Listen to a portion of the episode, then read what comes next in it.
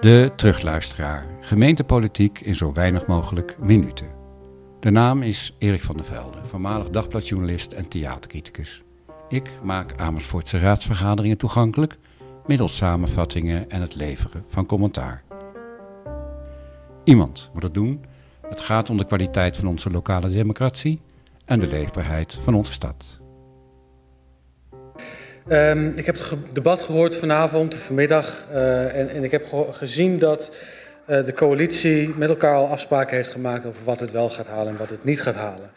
Um, en dat er dus niet geluisterd wordt naar wat de stad heeft gevonden van dit beleid. Voorzitter, dat uh, doet mij ertoe besluiten dat ik eigenlijk ook niet de moeite wil nemen om dan te pogen om moties of amendementen in te dienen. Dus ik wil graag motie 75M, 76M, 77M intrekken. De collegepartijen zien gewoon één route. En de route dat de oppositie daar nog iets uh, in te zetten heeft, uh, lijkt te ontbreken. En inderdaad, wat er vandaag doorgaat, is besloten. Wij trekken ook al onze moties en amendementen terug. En wij trekken ook al onze steun voor alle moties en amendementen waar op dit moment onze. De SP en VVD eensgezind. Wie had het ooit kunnen bedenken? Twee oppositiepartijen aan de linker en aan de rechterflank die dezelfde conclusie trekken na het debat over het besluit parkeerbeleid en vooral over de vraag of dat aanpassing behoeft na de uitkomst van het bekeerreferendum. Een referendum dat zoals bekend qua uitkomst niets aan duidelijkheid te raden overliet. Nee is nee. We moeten dat wel aan voldoende mannen uitleggen, maar blijkbaar ook aan u. Nee is nee. Niet ja maar, niet ja als. Nee is nee. We moeten opnieuw beginnen, straat voor straat, wijk voor wijk, om het vertrouwen terug te winnen. En dat doen we niet met moties en amendementen. Mensen hebben een auto nodig. Niet voor een lol, maar omdat de alternatieven zo slecht zijn dat ze eigenlijk geen keuze hebben. En wat de VVD betreft gaat het voorstel dus ook regelrecht de prullenbak in. Het wordt tijd dat dit college problemen gaat oplossen. In de tijd dat wethouder Bijlholt zit te dromen over huppelende kinderen in groene straten, zijn er buiten de muren van dit stadhuis straten en buurten met parkeerproblemen die om een oplossing smachten. Die straten en buurten hebben te horen gekregen dat ze moeten wachten tot de wethouder is uitgedroomd. De wekker gaat, wethouder. De wekker heet het referendum. Wakker worden, mouwen opstropen en aan de slag om parkeerproblemen op te lossen daar waar ze zijn. Beide partijen voelen zich gepiepeld. Als de coalitiepartijen D66, GroenLinks, CDA, ChristenUnie en de Partij voor de Dieren vooraf al hebben afgestemd welke moties van de oppositie het niet gaan halen, dan is er dus ook geen bereidheid tot luisteren naar kritiek. En waarom zou je dan nog je naam verbinden aan welke motie dan ook? De tegenstem werd breed gedragen. In geen enkel wijk in Amersfoort was er een meerderheid voor het nieuw parkeerbeleid. Zegt Tashin Bulbul, fractieleider van DENK, samen met Amersfoort voor Vrijheid, initiatiefnemer van dit referendum. Zijn partij deed het in Amersfoort goed bij de Tweede Kamerverkiezing. Misschien wel omdat hij als geen ander raadslid zich kan verplaatsen in het gevoel van de nee-stemmers in volksbuurten als Soesterkwartier, Kruiskamp en Koppel. Het nieuwe parkeerbeleid laat vooral zien hoe de gevestigde progressieve partijen neerkijken op de automobilist. Vanuit hun zelfverheven positie kijken ze neer op de gewone man en vrouw, die voor hun mobiliteit afhankelijk zijn van hun auto. Ze begrijpen het eigenlijk niet. Ze vinden het walgelijk. Ze stellen de auto gelijk aan vervuiling. Ze zien de automobilist als ongewenste gebruiker van de ruimte ze vinden de auto maar een gevaarlijk onding. Terwijl voor Denk de auto gelijk staat aan de vrijheid om je te kunnen bewegen. De auto emancipeert mensen, verbreedt je horizon, brengt mensen bij elkaar. Dat moet je niet kapot maken, maar dat moet je faciliteren. Pubel en Maarten Flikkema van de VVD nemen het op voor de verstokte autorijder. Hugo Kruid van de SP Menno Fausert van Amersfoort 2014 en Tom Lemoen van Amersfoort voor Vrijheid maken zich sterk voor een ander belang. Niet minder dan de geloofwaardigheid van de democratie. We kletsen maar wat hier over het vertrouwen in de politiek. En waarom zouden al die mensen toch afhaken? Door u, raadsleden van Amersfoort. Door niemand anders dan u als we vandaag doorgaan met dit parkeerbeleid. Door uw eigen gelijkje.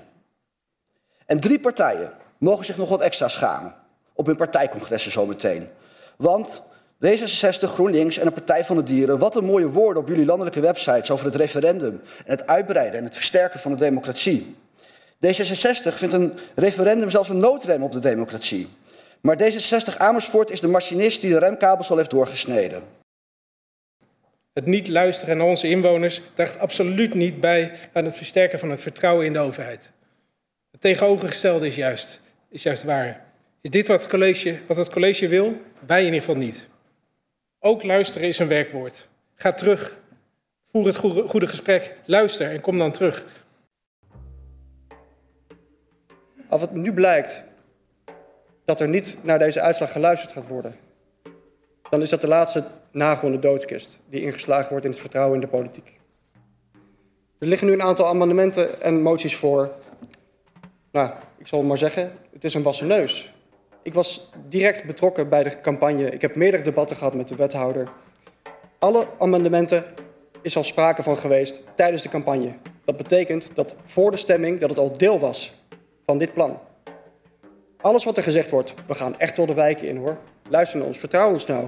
We gaan echt wel voor de mantelzorgers zoeken.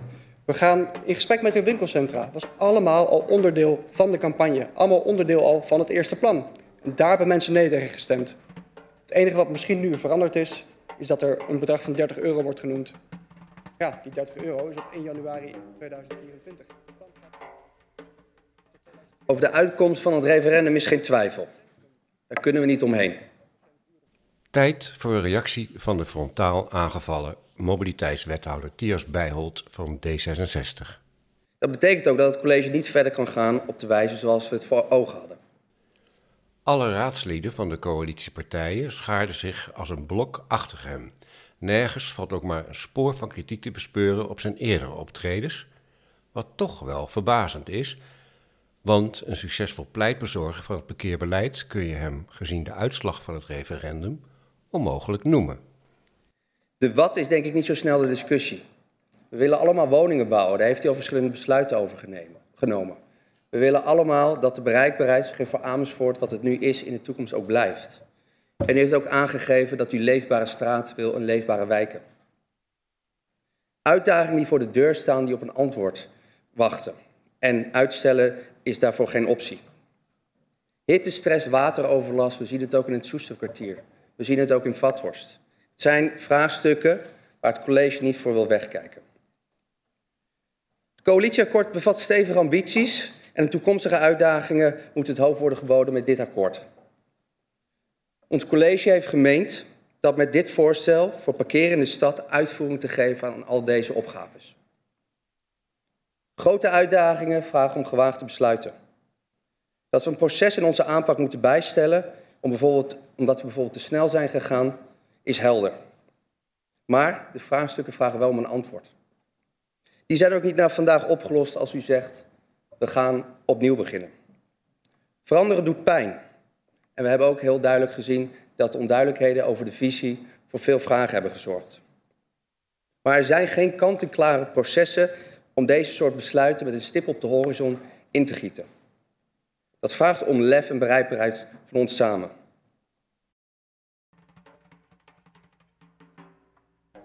Klinkt dit als een helder verhaal? Wordt hier een betoog afgestoken waarvan je denkt: nu snap ik het, wethouder. Inderdaad, hittestress en woningbouw. Logisch. Heel snel beginnen met het uitrollen van vergunning parkeren over de Amersfoortse wijken. Of horen we toch meer een onervaren bestuurder die tekort schiet in het communiceren, die van alles bijsleept en zo van iets heel simpels iets heel ingewikkelds maakt. Er liggen 16 moties en amendementen voor op een plan van u. Waarvan eigenlijk dus iedereen zegt, ja, dit plan is niet goed.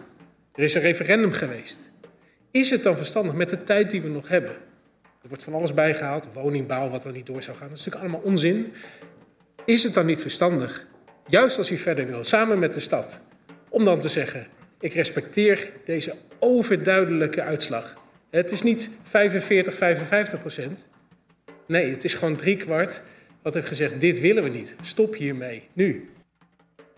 U terugluisteraar stelde het al eerder. Amersfoort wil niks geks. Elk beetje grote stad dringt de auto terug met het invoeren van vergunningparkeren. Nergens leidt dat tot zoveel stampij als bij ons. Logische conclusie: het plan van aanpak deugde niet. Welke kinderziektes zitten in dit plan? Zoek die wijken waar wel meer draagkracht is in die buurten. Die kennen we allemaal. En stop dan. Zorg voor die rust. Zorg laat nou eens zien dat u die inwoners serieus neemt. Terug naar af.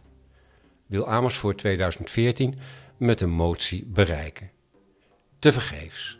Geen meerderheid bij de stemming.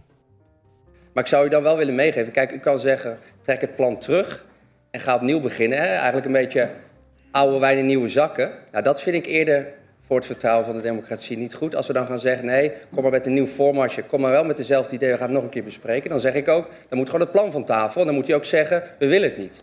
Maar als u zegt, we gaan opnieuw beginnen en we komen dan vervolgens eigenlijk met hetzelfde plan en we doen er een ander formatje op. Dat vind ik meer voor de democratie schade. Want dan zeg je ook tegen inwoners, ja, we doen het terugtrekken, maar ondertussen. Uh, nee, oude wijn, nieuwe zakken, laten we dat alstublieft niet doen. Maar wij denken zeker, als we opnieuw zouden beginnen, dat we er ook echt wel nieuwe wijn van kunnen maken. Uh, en, uh, en dat, dat, dat dat de beste route zou zijn om het vertrouwen van de Amersfoorter in de politiek te houden. Als wij voorstemmen en je komt in die wijken aan en ik wil het gesprek met u aan, dan is het klik, wordt de voordeur dichtgesmeten. Ja, doei, jullie luisteren toch niet naar ons. En ik denk ook dat we allemaal weten dat de wethouder afgelopen tijd ook heel veel bagger over zich heeft heen gekregen op social media. Dat gun ik hem ook niet. Maar ik merk ook hoe verder wij in dit proces belanden, hoe verder de hakken van de wethouder de zand ingaan. En dat vind ik jammer. Want het begint steeds meer op een prestigeproject te lijken, die kosten ten koste van alles doorgezet moet worden. Er zijn inderdaad lokaal hè, op een aantal gebieden maatregelen nodig. Begin daar dan. Begin daar dan met ook visueel te maken voor die mensen. Wat is er allemaal mogelijk? Het, alles wordt nu opgehangen op parkeren.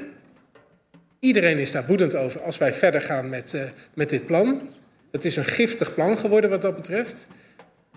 Past het niet in een soort bepaalde manier van leiderschap. Maar wat wel is, het beleid hoe het nu is, dat is steeds met een paar straatjes erbij toevoegen, waar een waterbed fikt, steeds iets verzetten. Dat is het huidige beleid. Daarvan hebben we juist gezien, want we hebben gewoon vergunning parkeren in de Amersfoort, dat dat dus niet de oplossing is, omdat we dus de problemen verleggen. Gilde kwartier, vermeerkwartier, dan lijkt het me wel, en daarvoor zijn we volgens mij ook een stad aan het besturen, dat we kijken ook naar de toekomst en opgaves die op ons afkomen. En dan kunnen we elke keer zeggen, we doen er weer een straatje bij.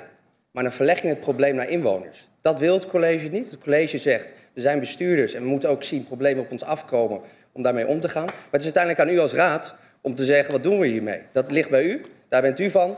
U, uh, u gaat erover stemmen en dat zullen wij uitvoeren. Het is niet Hè? Mij, Wat? Niet aan mij, niet aan de wethouder? Dacht het toch wel. Dit beleid komt van het college, dus is het aan de wethouder om er een debat over te voeren. Doet Bijholt overigens wel vaker. Wordt dat lastig?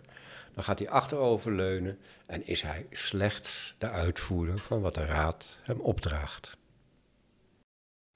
CDA Amersfoort heeft ook even met de gedachte gespeeld om het plan van tafel te halen. Van alle coalitiepartijen gaat alleen Alex Engbers, CDA, dieper in op de dreiging van een vertrouwensbreuk tussen bestuur en burger. Maar daarmee verdwijnen de problemen niet. De bereikbaarheid en de leefbaarheid komen nu eenmaal onder druk te staan zonder nieuw beleid. En terzelfde tijd heeft het deelomgevingsprogramma Parkeren het vertrouwen van veel Amersfoorters niet weten te wekken. Met de kennis van nu zeggen we als CDA Amersfoort te veel gestuurd op daadkracht en te weinig op draagkracht. En zonder draagkracht heeft nieuw beleid geen kans. Daarom steunen we straks als CDA Amersfoort ook veel amendementen en moties gebaseerd op wat we rondom het referendum hoorden en in het Amersfoort-panel konden lezen. Het college kan en moet na vandaag, sturend op die amendementen en moties, aan de slag. En hou daarbij te allen tijden voor ogen, voor goed bestuur is draagkracht net zo belangrijk als daadkracht. En ja, dat is mijn hele. Sinds ik mag stemmen, is dit wat er gebeurt na referenda. He, aanscherpen, beter uitleggen. En als ik tegelijkertijd zie hoe de Tweede Kamer er nu uitziet, zie ik daar wel een verband in. Dus ik denk echt dat dat hele, die sceptische stem die in Nederland alleen maar sterker wordt, precies te maken heeft met wat er vandaag hier gaat gebeuren. Dat is precies wat ik waag te betwijfelen. Uh, referenda, het is niet voor niks dat mijn partij altijd grote aarzelingen heeft bij referenda. Omdat een referendum per definitie de werkelijkheid platslaat.